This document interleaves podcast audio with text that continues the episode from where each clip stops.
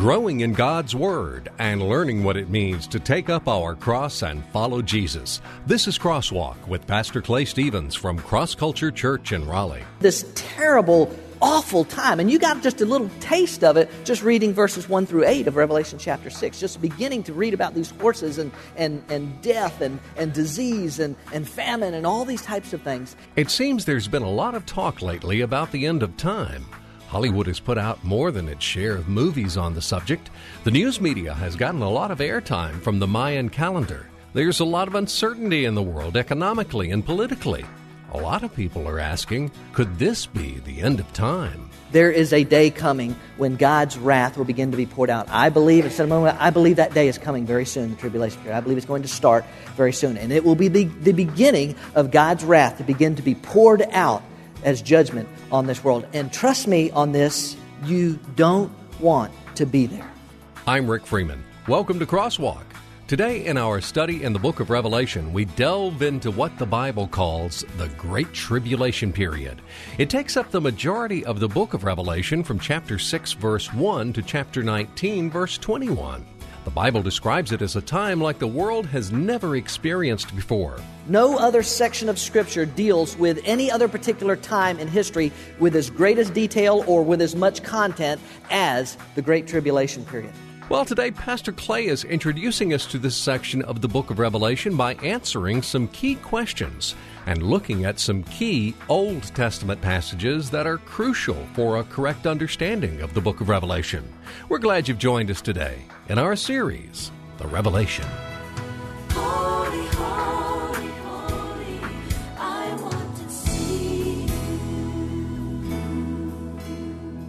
Revelation chapter 6, verse 1. And then I saw when the Lamb broke one of the seven seals. And I heard one of the four living creatures saying, as with a loud voice of thunder, Come. And I looked, and behold, a white horse, and he who sat on it had a bow. And a crown was given to him, and he went out conquering and to conquer. When he had broke the second seal, I heard the second living creature say, Come. And another, a red horse, went out. And to him who sat on it, it was granted to take peace from the earth, and that men would slay one another. And a great sword was given to him.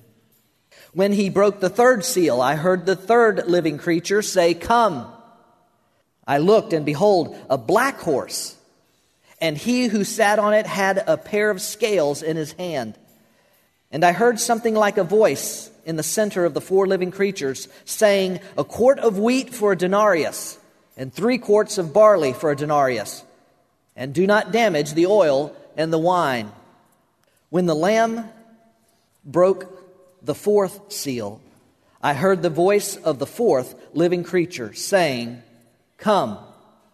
I looked, and behold, an ashen horse, and he who sat on it had the name Death, and Hades was following with him. Authority was given to them over a fourth of the earth to kill with sword, and with famine, and with pestilence, and by the wild beasts of the earth. So opens the passage of Scripture that is known to us as the tribulation period or the great tribulation period. It opens with those ominous words in verses 1 through 8 of these, these four riders on these four horses that are known as the four uh, horsemen of the apocalypse. Just reading it, it's, it's, a very, it's a very powerful scene. It's a very, a very ominous scene that takes place. Now, we've led up to that in chapters 4 and 5, and, and, we've looked at those seals and discussed what that was. And as you can see, obviously, in chapter 6, it's going to begin to go into greater detail as to what those seals are. Today, we embark on what is the largest part of the book of Revelation. From chapter 6, verse 1 to chapter 19, verse 21. The largest section of the book of Revelation covers this event called the tribulation period. No other section of Scripture deals with any other particular time in history with as great as detail or with as much content as the Great Tribulation period. It's mentioned over 50 times in the Old Testament by such names as, we got those names? the day of calamity, the day of wrath, the day of the Lord's wrath, the day of Jacob's trouble the day of vengeance of our God, the time of trouble, the day of the Lord. It's mentioned over a dozen times in the New Testament, most notably in Matthew chapter 24 and 25, the section of Scripture that's known as the Olivet Discourse, where Jesus begins to talk about the end times. There must be something that God wants us to know about this time period that's very, very important. Because we are going to be, quite honestly, several months looking at the tribulation period, beginning in chapter 6 and verse 1 and going through chapter 19, verse 21. Because we're going to be a number of months just in that particular section of the book of Revelation, I felt like perhaps it was important to kind of, to kind of pull the reins in a little bit today and to, to take an overview, an introduction to the tribulation period in the book of Revelation. In the same way that, that we started this whole series back in the first Sunday in January, we started with an introduction, an overall introduction to the book of Revelation. I thought it might be good today to maybe hold back on the scripture, uh, that particular passage, which I read this morning and which we'll deal with next week. I thought it might be good to kind of introduce this tribulation period. And I want to do that by answering, asking and answering uh, some questions.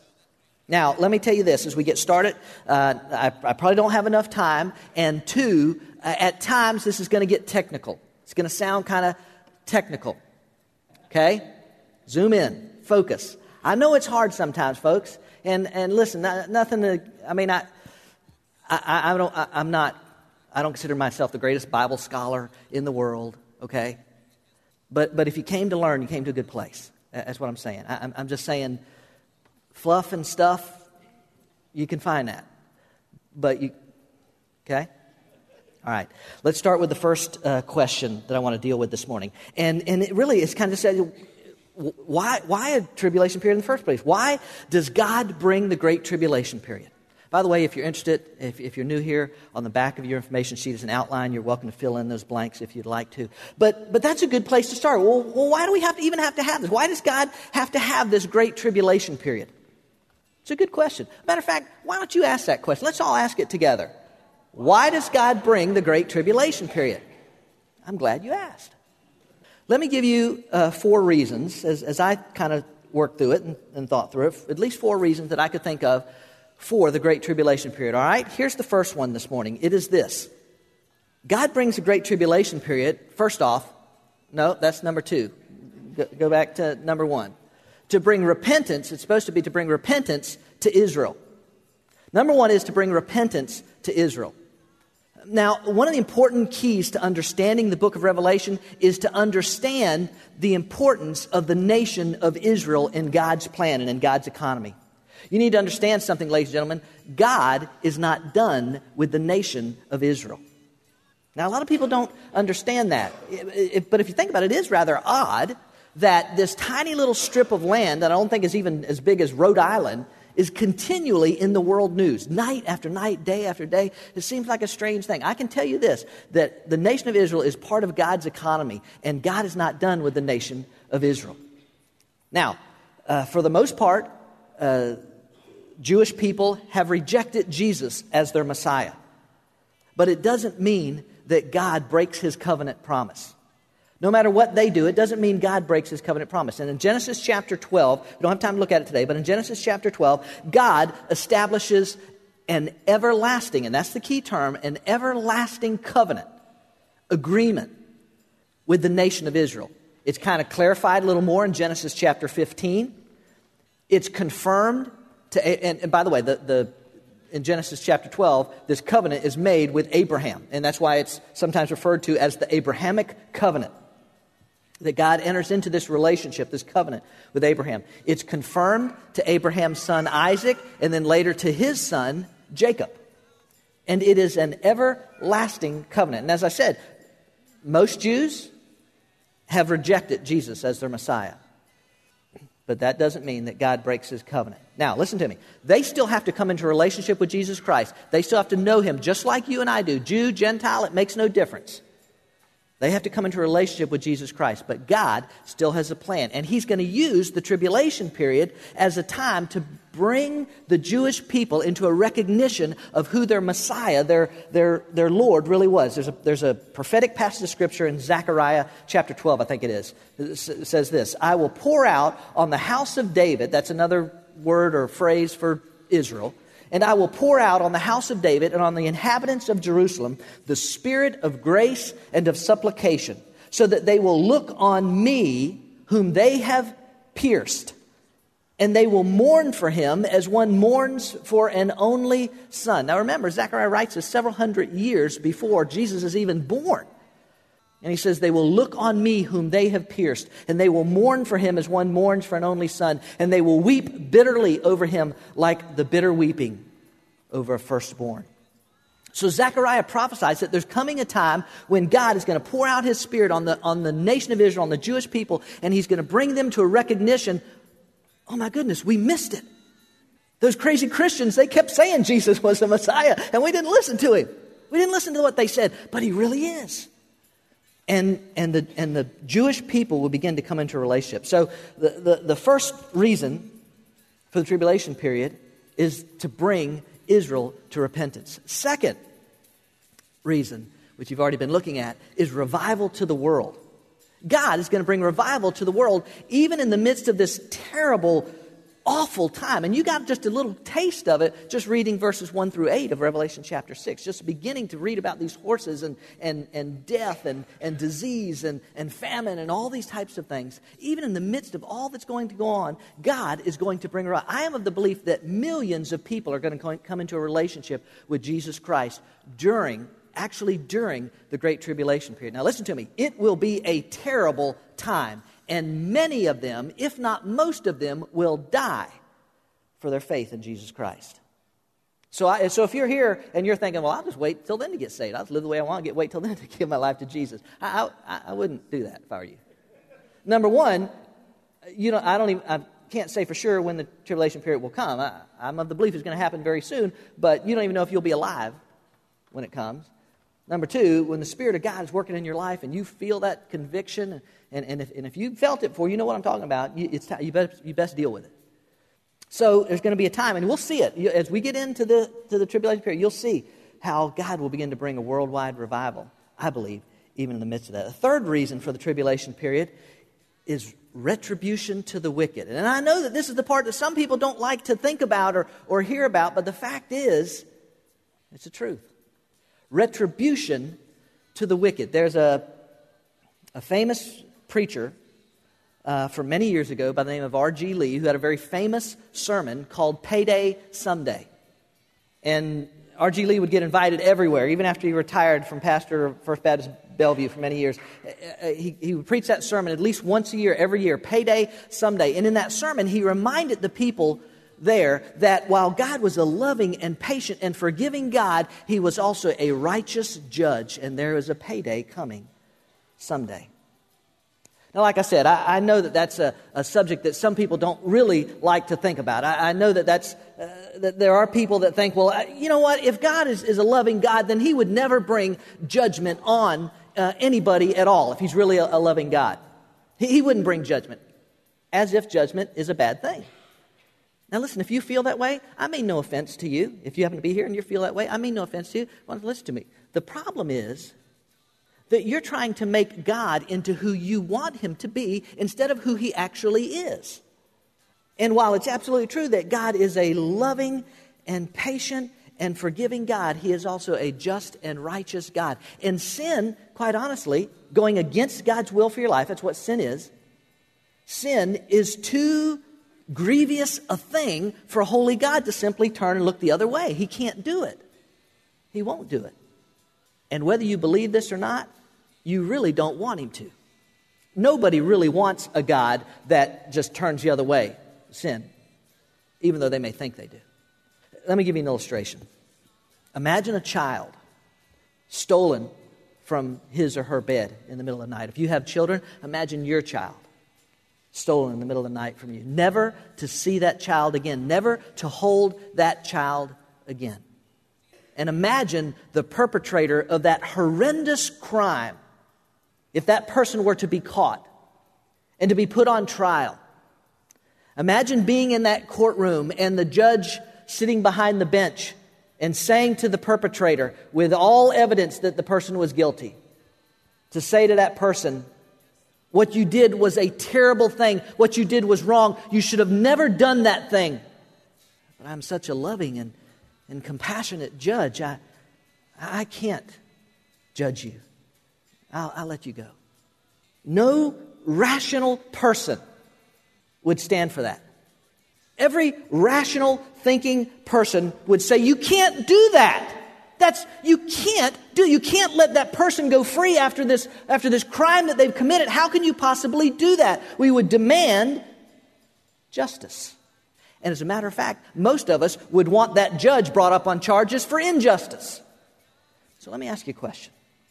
How can God, who is far more righteous and just than you and I will ever be, how can we expect him to simply look the other way and not deal with unrighteousness? We can't. But now listen, here's the really, really good news. While he is a righteous judge, and he must and will judge unrighteousness, he will judge sin. Here's the really good news this righteous God is also a loving God who said, You're guilty of your sin. You're, you deserve the punishment that is due to you for the actions that you've committed in your life, but I'll actually take your payment on. I'll actually go to the cross and die so that payment can be made because you don't want an unjust God. You don't want a God that just says, Oh, well, don't worry about it. No, judgment demands a verdict, and God says, I pronounce the verdict on myself when we place our faith in Jesus Christ and his finished work on the cross. That's the whole point. Yeah, we weren't there. I, I was telling the Jeff and Jody Edwards, little boys, the other night. Even though it was 2,000 years ago and we weren't there, by faith we, we apply that substitutionary atonement to our lives. And God says, I'll, I'll pay. I'll pay the price. If a person rejects God's love, and God's forgiveness, then they are responsible for their own sins. And the truth is, there is a day coming when God's wrath will begin to be poured out. I believe, at a moment, I believe that day is coming very soon, the tribulation period. I believe it's going to start very soon. And it will be the, the beginning of God's wrath to begin to be poured out as judgment on this world. And trust me on this, you, you don't, may not trust me on anything else, trust me on this, you don't want to be there when this thing breaks loose. The final reason, I believe, for the tribulation period is this the restoration to paradise. And we'll see it. This is when we get to chapters 20 and 21 and 22, and we begin to see this new heaven and this new earth, and we begin to see that God restores us, mankind, restores us to what He intended for us all along to be restored to paradise, to be restored to an eternity that is I don't know. I mean, we'll, we'll see and we'll read about it in chapters 20 and 21 and 22, and, and it's fantastic. It's unbelievable. But listen to me, listen to me. Whatever you can imagine, heaven, eternity, new earth, all that, we'll get, but whatever you can imagine it that it will be like, it will be 10,000 times 10,000 better than that. And, and listen, I, you know, I'm, as I'm standing here, I'm thinking that somebody's thinking, that's weird. I'm thinking that somebody's thinking, that I'm thinking, no.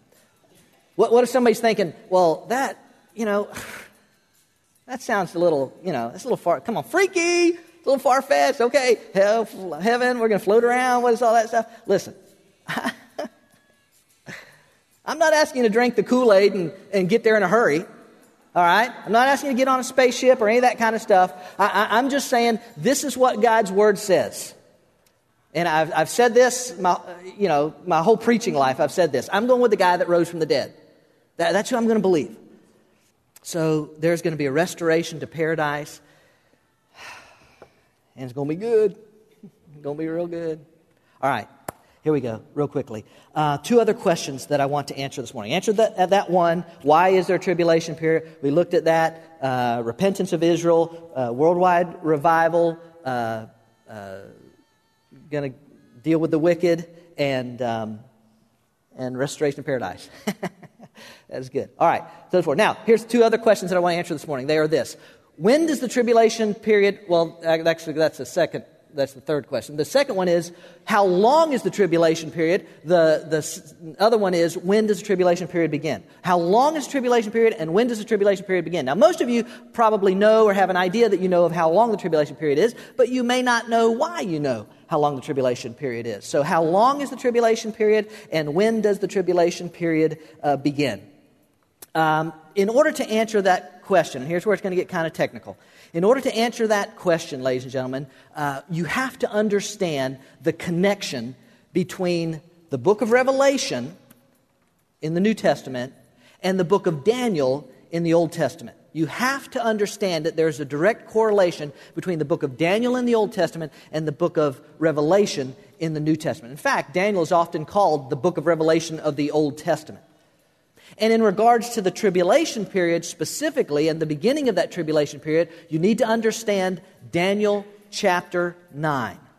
Daniel chapter 9 is the key to understanding when the tribulation period will uh, begin, how long it is, and what all will be involved in it. Now, let me, let me set it up for you. Let me give you the background before we look at that text.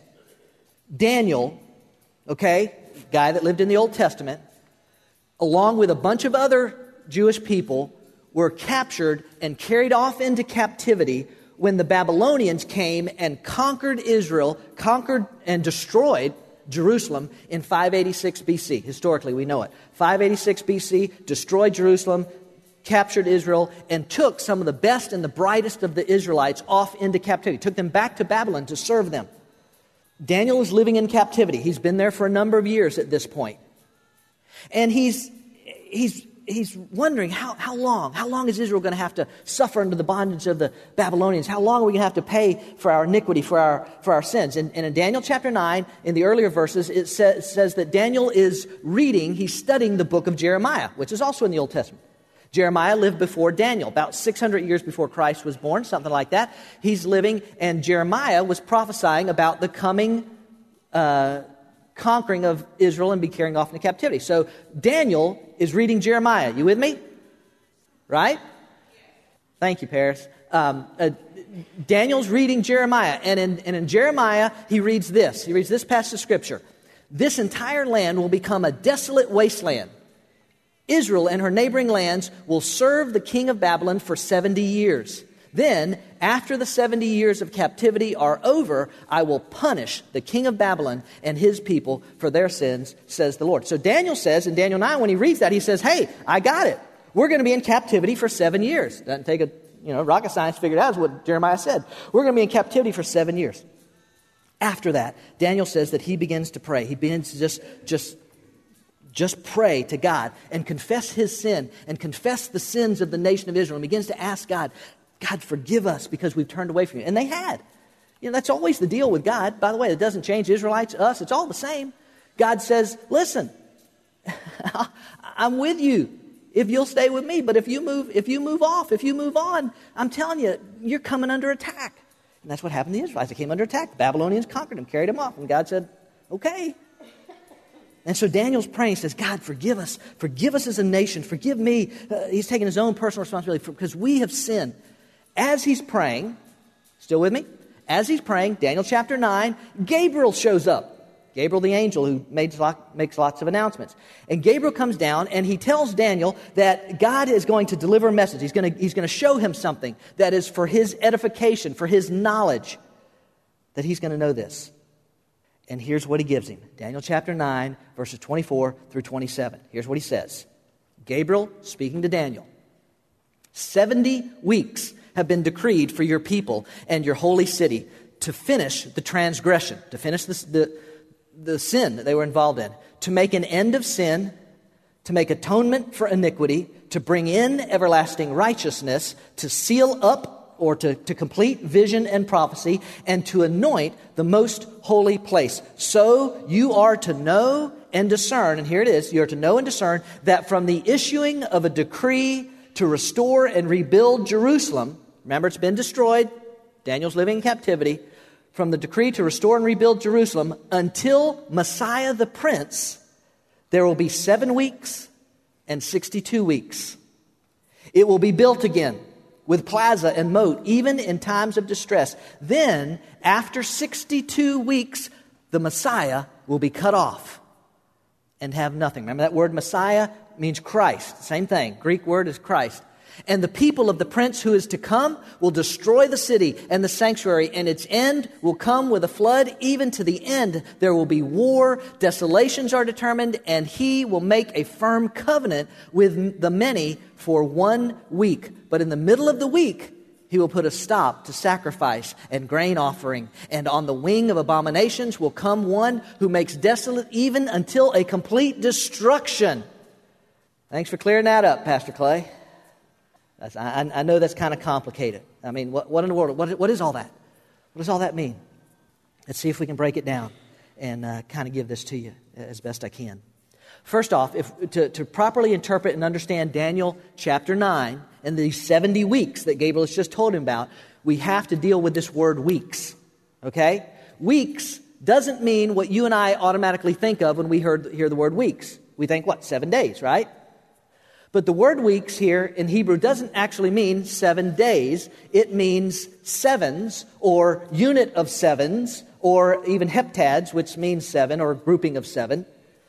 So this word weeks means a unit of seven. Okay?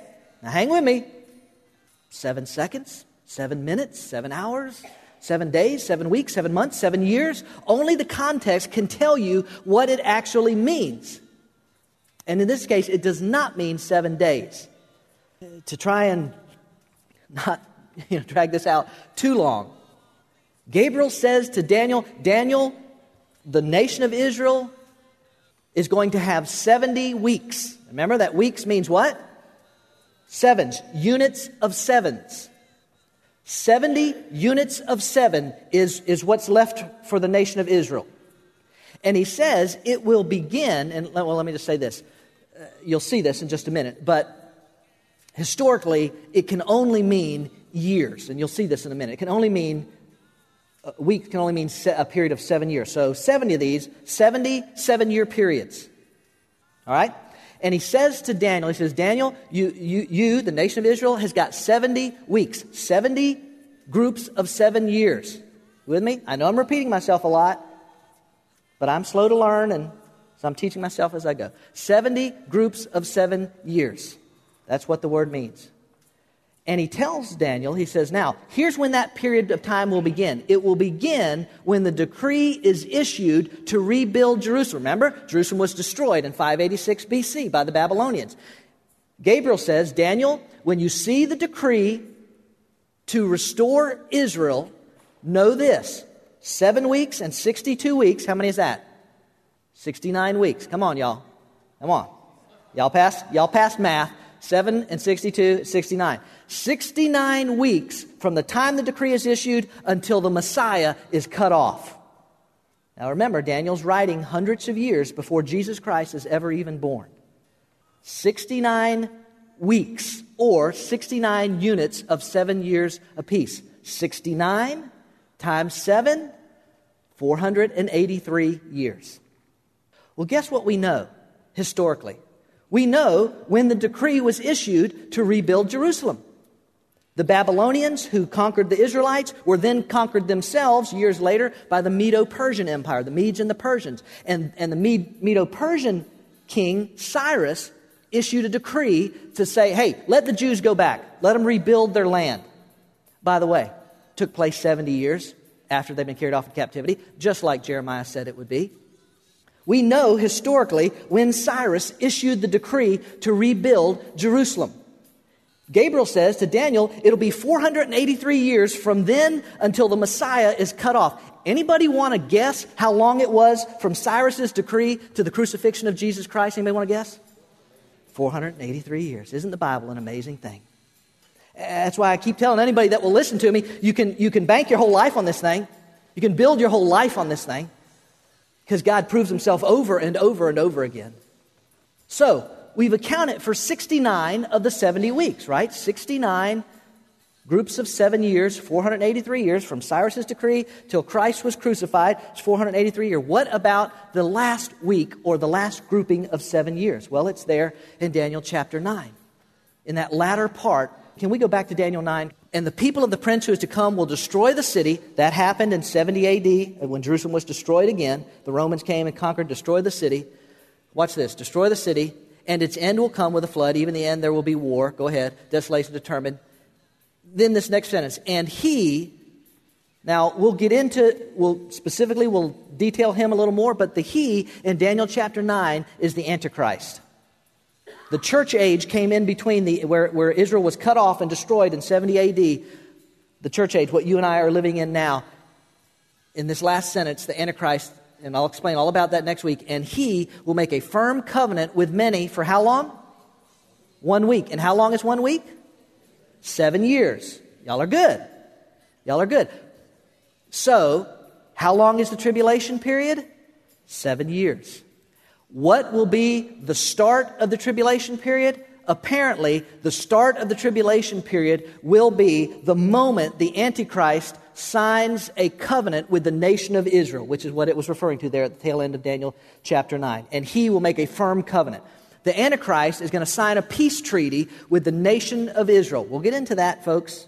Come back next week, same time, same channel. We'll, we'll, we'll go on further into this thing. But he will sign a peace treaty Yes, it's, it's broken halfway through, three and a half years, and that's what all that's about, but, but we'll get to it.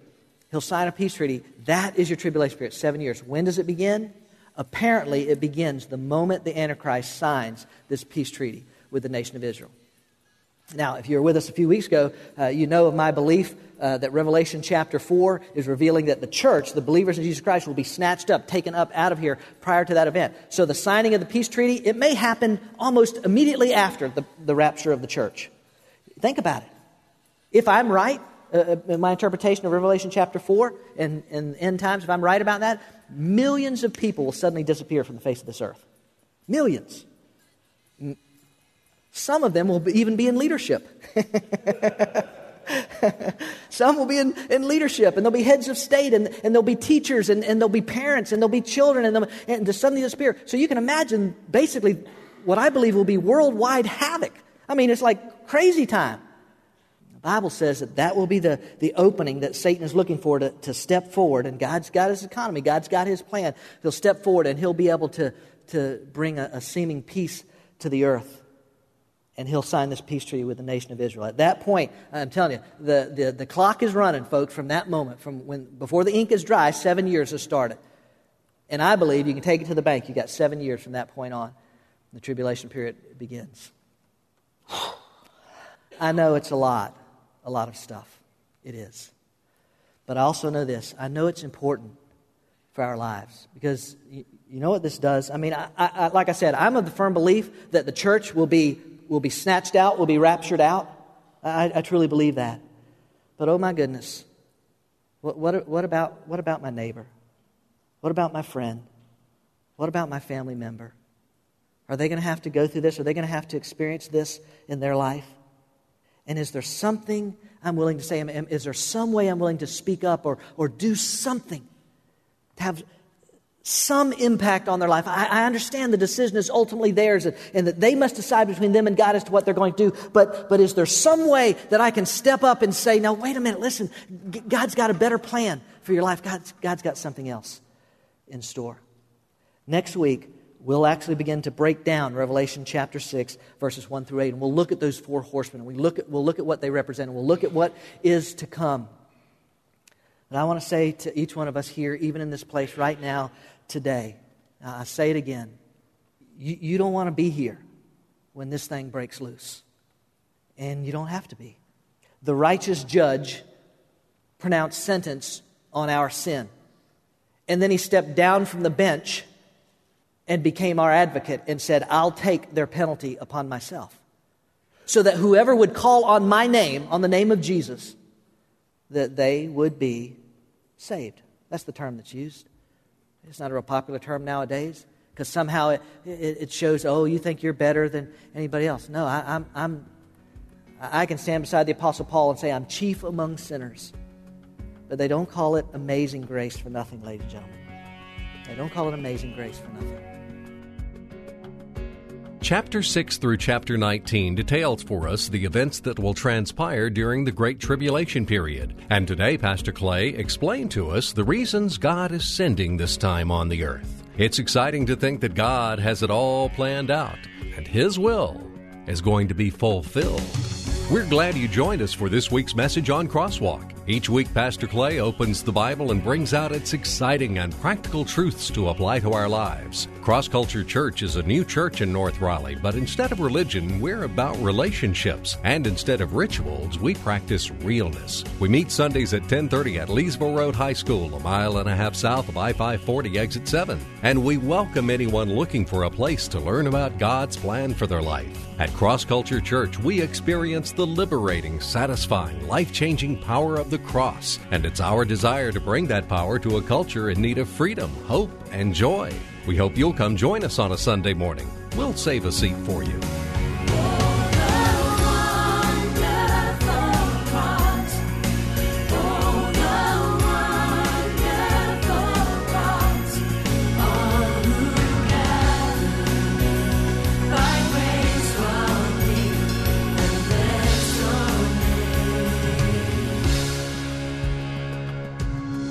Cross Culture Church, a new church for people like you. Learn more about us, who we are, what we're about, what we do, and what we believe. Visit us online at crossculturelife.org. Cross Culture Church, taking the cross to our culture and taking our culture to the cross.